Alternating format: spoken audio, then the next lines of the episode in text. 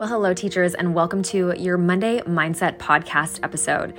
These are short little snippets of thoughts, reflections that I share with you on a weekly basis that are focused around mindset. Things that we can do to live our best lives, to live an intentional life.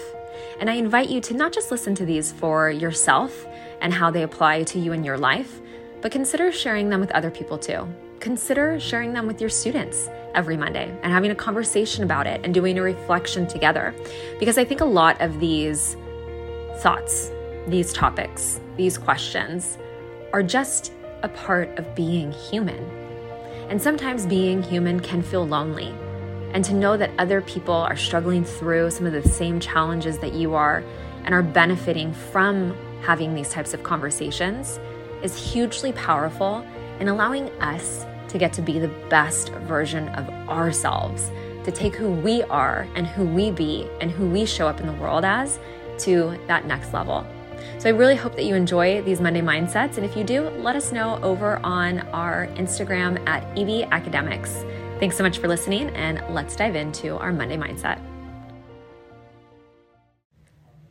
I'm currently in a like health class, workout class with my mom to support my mom in her fitness journey. You know, she's 62 and um, I just really want to help her get to live longer. So she's joined this program with me. So my mom, myself, and three other women are in this program. Um, it's with the owner at my gym, and it's awesome. However, something came up the other day in one of our conversations as a group that I wanted to share with you because I think that um, a lot of us do this and when we stop doing this, our life starts to change for us. So, I want to talk you through what happened and then how this applies to your life. So, one of the things that our instructor was talking to us about and what we're doing is like our nutrition, right? And one of our goals is to have this much protein, this much fat, and this many carbs, right? It's like macros if you're familiar with that. And we all went around and we shared over the last week how we had been doing, blah, blah, blah, accountability, etc. And one of the women was like, I just can't eat that much protein. I'm in meetings all day and I barely have time to go to the bathroom. And I was like, well, you know, I'm in meetings all day too. And, you know, I, am back to back and I don't take a break to go to the bathroom either. But what I do is I, you know, set aside a protein shake so I can make sure I get at least, you know, 25 to 35 grams of protein at that time, whatever. Like I'm going into the weeds a little bit. But then she was like, well, I can't do that either because of blah, blah, blah. And then we offered her another su- suggestion. She's like, well, I can't do that either because of blah, blah, blah. And it continued to be, well, I can't, or well, I can't, or well, I can't, or well, I can't, right? Excuse after excuse after excuse after excuse. And I'm sitting there getting super frustrated because all I see is someone who's arguing for why they can't do what they say they want to do.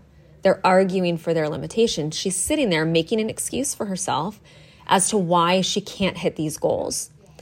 And it's so frustrating to me because all I see is you're just going to stay where you are you're never going to grow. You're never going to hit your goals. You're never going to reach your goals because there will always be a problem.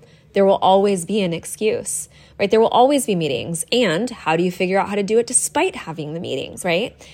And I think that this is something that so many of us do for ourselves constantly without even realizing it because it is so much a part of who we are and what we do.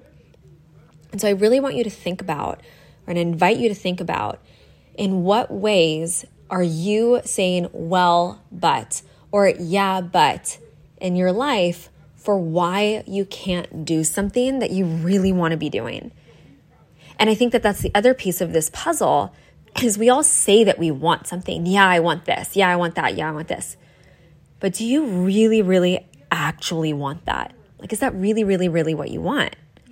And if it is, then there are no excuses. And you get to hold your feet to the fire and you get to stay disciplined and you get to stay patient and you get to stay consistent toward achieving those goals. With teaching, this might be like batch planning live, our event that we have in the summer, or batch planning on your own, right? Yeah, it's hard.